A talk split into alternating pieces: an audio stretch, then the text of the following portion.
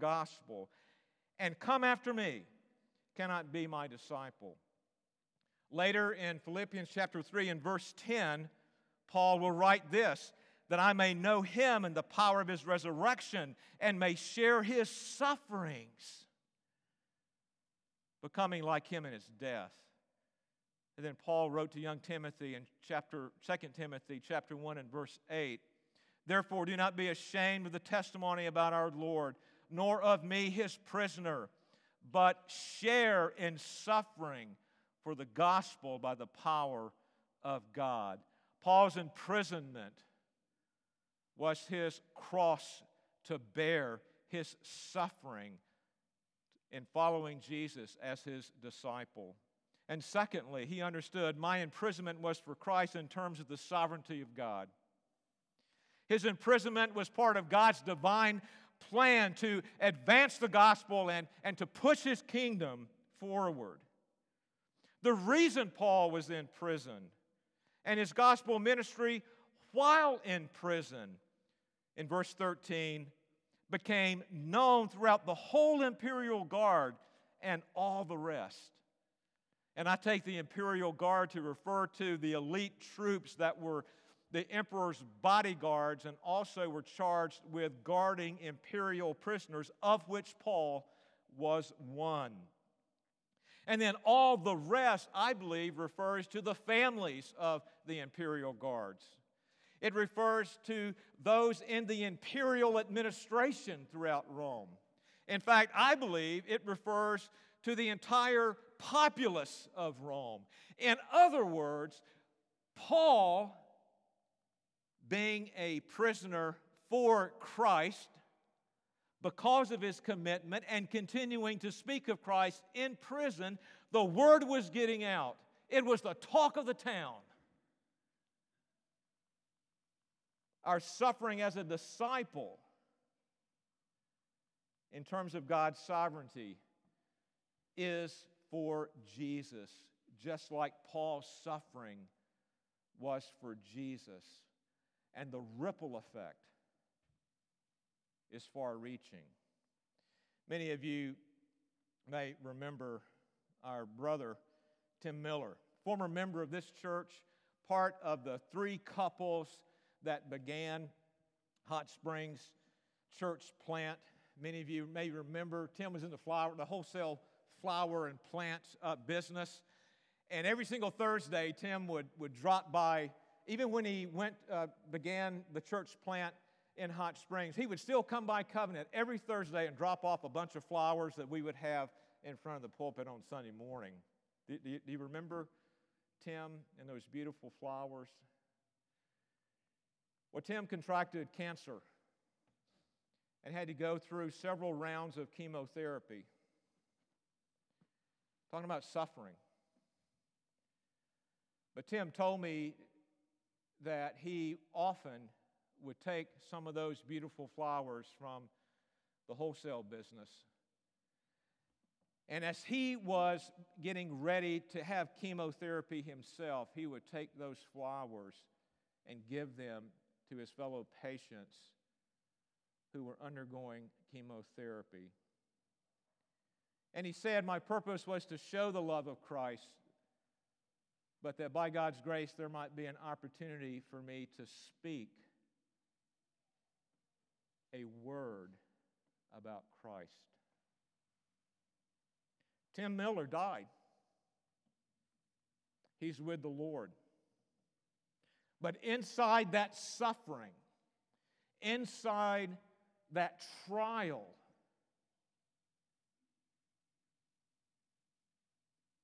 the kingdom was pushed forward. Tim's suffering was for Christ. Tim's suffering pushed forward the kingdom. Paul exploited his suffering in prison for the cause of Christ. Tim Miller followed in Paul's footsteps and exploited his suffering for the cause of Christ. And here's a question for us today How might we exploit our suffering for Christ? that the gospel might advance and the kingdom push forward. Another way Paul's imprisonment served the advancement of the gospel was the impact that it had on those outside, that is, those not in prison. Paul's faithfulness and boldness in continuing the gospel ministry while in prison encouraged others. In verse 14, most of the brothers, according to the text, on the outside were encouraged to speak the word without fear. And I take the text to primarily be referring to those brothers that were there in Rome.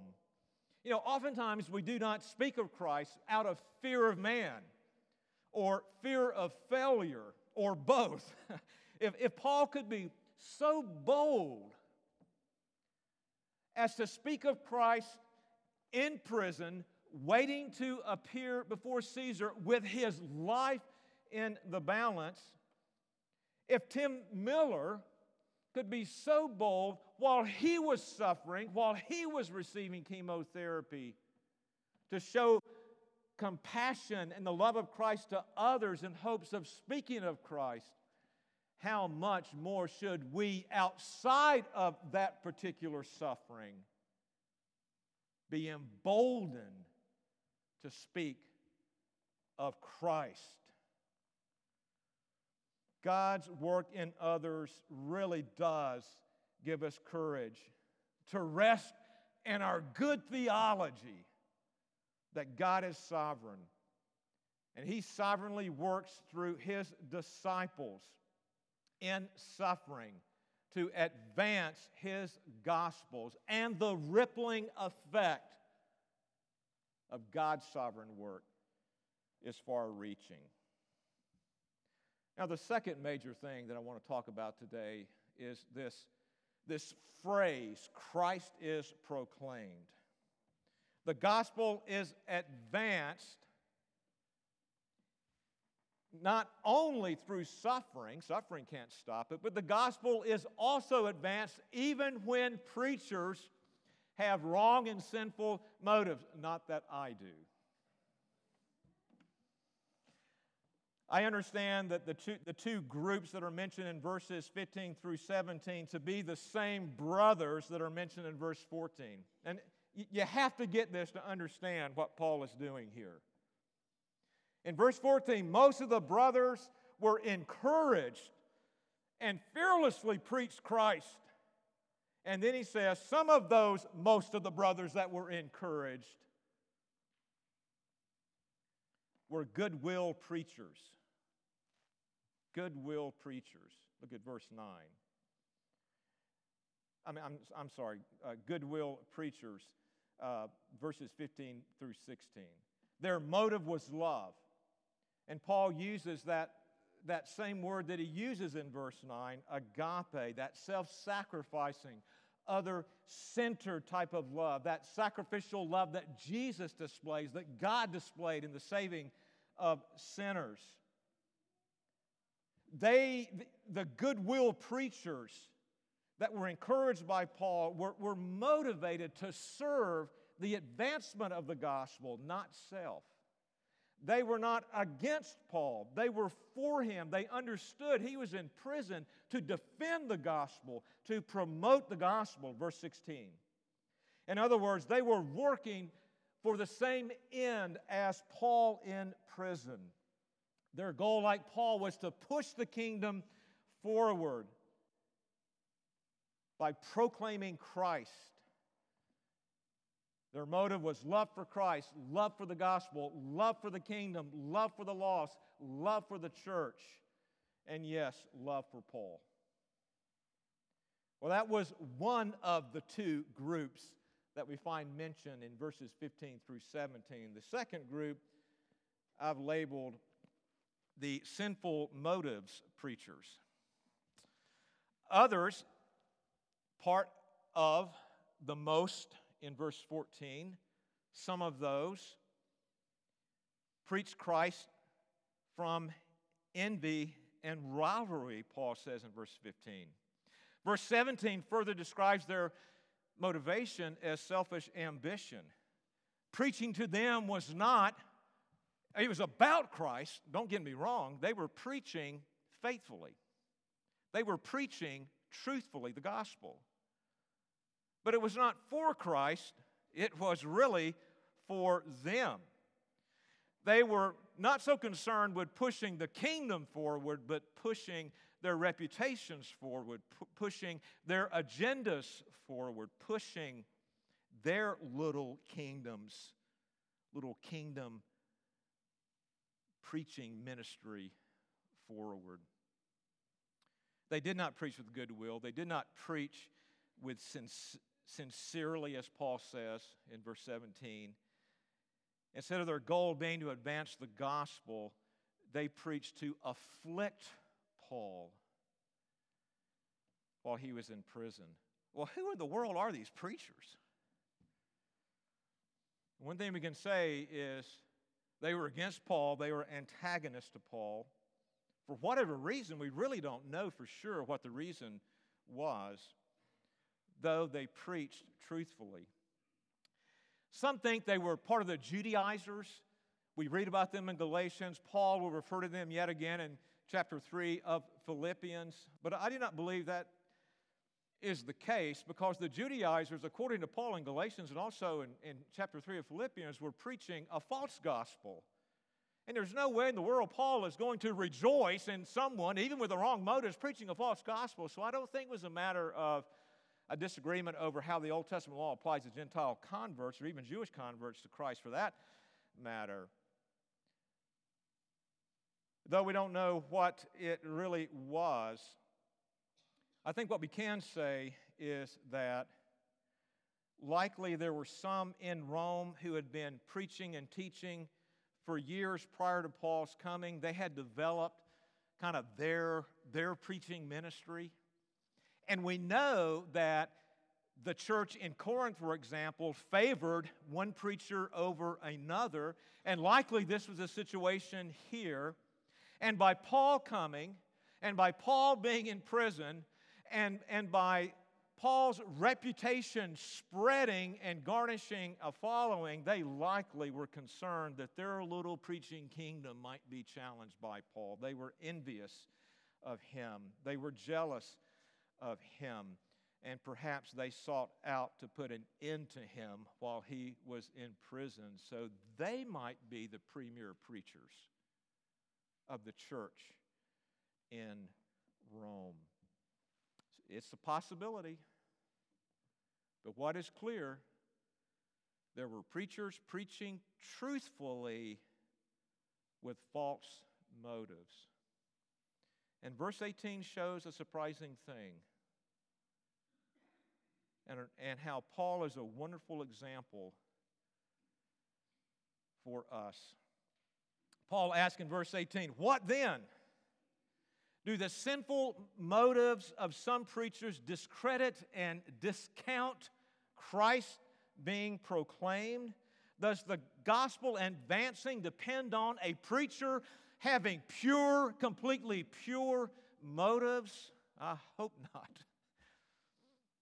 All right, to be fair to St. Francis of Assisi, as I said, there's some controversy over exactly what he said and how it's been interpreted. But it seems to be that pretty close to what he said was this it's no use walking anywhere to preach unless your walking is preaching. So the popular rendition of this is practice what you preach, implying that don't preach if you're not practicing, if you're not living consistent with what you preach. Now, listen, there may be obvious reasons for one's lifestyle to result in them not preaching heresy, scandalous behavior, church discipline. But if any wrong motive or sinful motive disqualifies someone from preaching, then few, few would be able to preach. And maybe none. Not even Paul would be able to preach. Every sermon, every Bible lesson, every gospel presentation, every counseling advice is given by someone with mixed motives. Love, yes. But let me tell you,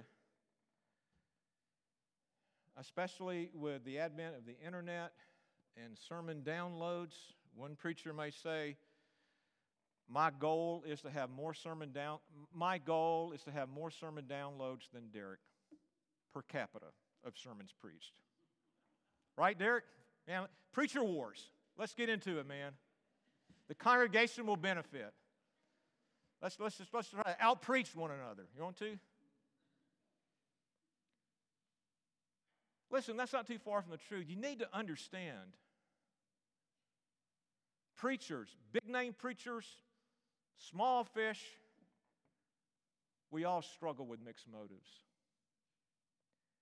And you struggle with mixed motives with every single thing you do teaching Sunday school, counseling someone, even discipling your children. Mixed motives. And Paul acknowledges two things in verse 18. First, a preacher can have sinful motives and yet proclaim Christ accurately and faithfully. That is, the gospel can be advanced through imperfect preachers with wrong motives. Praise God. because if that's not the case, we are in serious trouble in the church universal. Do you get that? And then, secondly, Paul states in pretense, false motives, or in truth, goodwill out of love, Christ is proclaimed. And he says, That is the reason I rejoice. He doesn't rejoice because men are standing up and preaching with false motives. He rejoices because, in spite of that, Christ is proclaimed. And the gospel is advanced. The gospel advancing always wins. And at the very end of verse 18, Paul shows his singular passion the advancement of the gospel and the kingdom. Even as the gospel is faithfully preached and the kingdom advances through those who oppose Paul, he says, Christ is proclaimed, and in this I rejoice.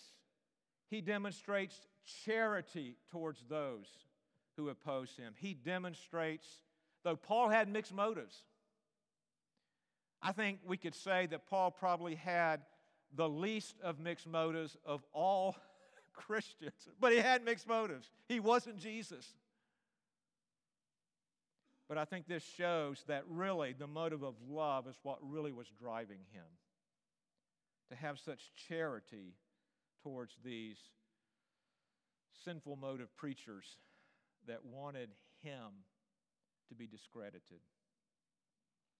Paul viewed the gospel ministry was not about him, it was about and for Christ.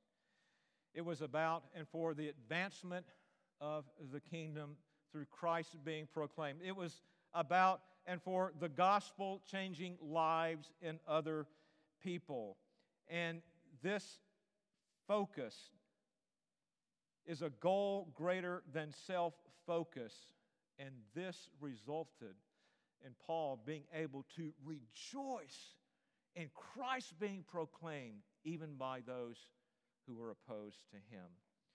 Two years ago, while I was being coached by, by a ministry coach, just to help me grow in some areas of ministry, I was asked a rather simple but very penetrating question. And here's the question that that Stephen asked me, Why do you preach? And I went, Oh, for goodness sakes, why, why do I preach? Well, that's my job. That's, you know, that's, that's one reason I get paid for it. It's my calling. I really do believe God has called me to be a pastor, uh, to, to preach. Wait a minute. I think one motive there might be well, to build my reputation ooh, maybe mm, to get praise and attaboys from the great sermons I preach, to have more downloads than Derek on our web page. And yeah, there, there, there, there's love there. And then the thought came to me okay, I, I have mixed motives in preaching. But this is the thought that came to me which motive is prominent? That, that's what got me.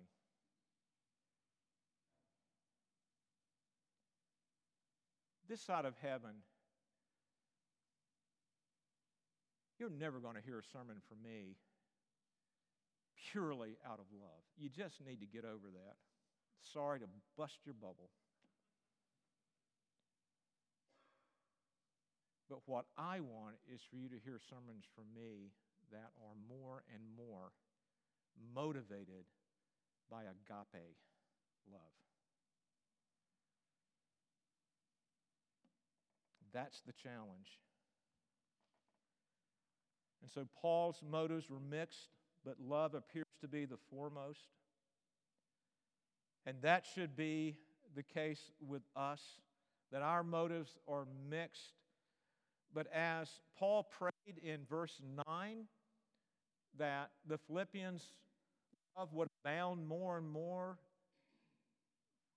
the implication, the, the thing for us to do in light of what has been preached is for us to pray more and more that our motive would be love as we minister the Word of God in whatever situation God calls you to minister His Word. Preaching, teaching, counseling, over a cup of coffee, talking about Jesus with someone who is questioning. May that, may love more and more be my motive in ministry. May love more and more be your motives in ministry. And here's the last thing the kingdom advances. The, uh, the implication for us is let's listen to this the gospel wins no matter what. Suffering can't stop the gospel being proclaimed, Christ being proclaimed, and the kingdom being pushed forward. Sinful motives of preachers cannot stop the gospel being proclaimed, Christ being proclaimed, and the kingdom pushed forward. That is really, really good news. And the ripple effect of Christ being proclaimed, even by someone suffering, even with sinful motives, is far reaching. And that is cause to rejoice. So I want to give you just a cause to rejoice in, in a real story that began, it really began before December 9th, 2018, but we pick up with the situation in China, the, one of the largest house churches in China, where over 100 worshipers were arrested. And Pastor Wang Yi was among them. Pastor Yi had left a letter that was to be released in the event the civil authorities ever arrested him. So he was arrested, and his letter has been spread widely around the world. Maybe you've read it. If you haven't, you can find it in World Magazine. Pastor Yi wrote this, and I'm just going to read portions of this. I also believe that the persecution of the church by the Chinese communist regime is an extremely evil crime as a pastor of the Christian church, I must sternly and openly blame such sins. The calling also requires me to violate all human laws that violate the Bible and God in a nonviolent form. In peace and patience, Christ, my Savior, also asked me to joyfully bear all the cost of transgressing evil laws. But this does not mean that my personal and church disobedience is a political act in any sense of activism or civil disobedience. Because I have no intention of changing any of China's systems and laws. As a pastor, listen to this. As a pastor, the only thing I care about is the disobedience of faith, the shock of sinful humanity, and the testimony of the cross of Christ. As a pastor, my disobedience is part of the gospel mission. The great mission of Christ requires our great resistance to the world. The purpose of resisting is not to change the world, but to witness another world. Those who hold me will be detained by angels. The person who interrogates me will eventually be interrogated by Christ.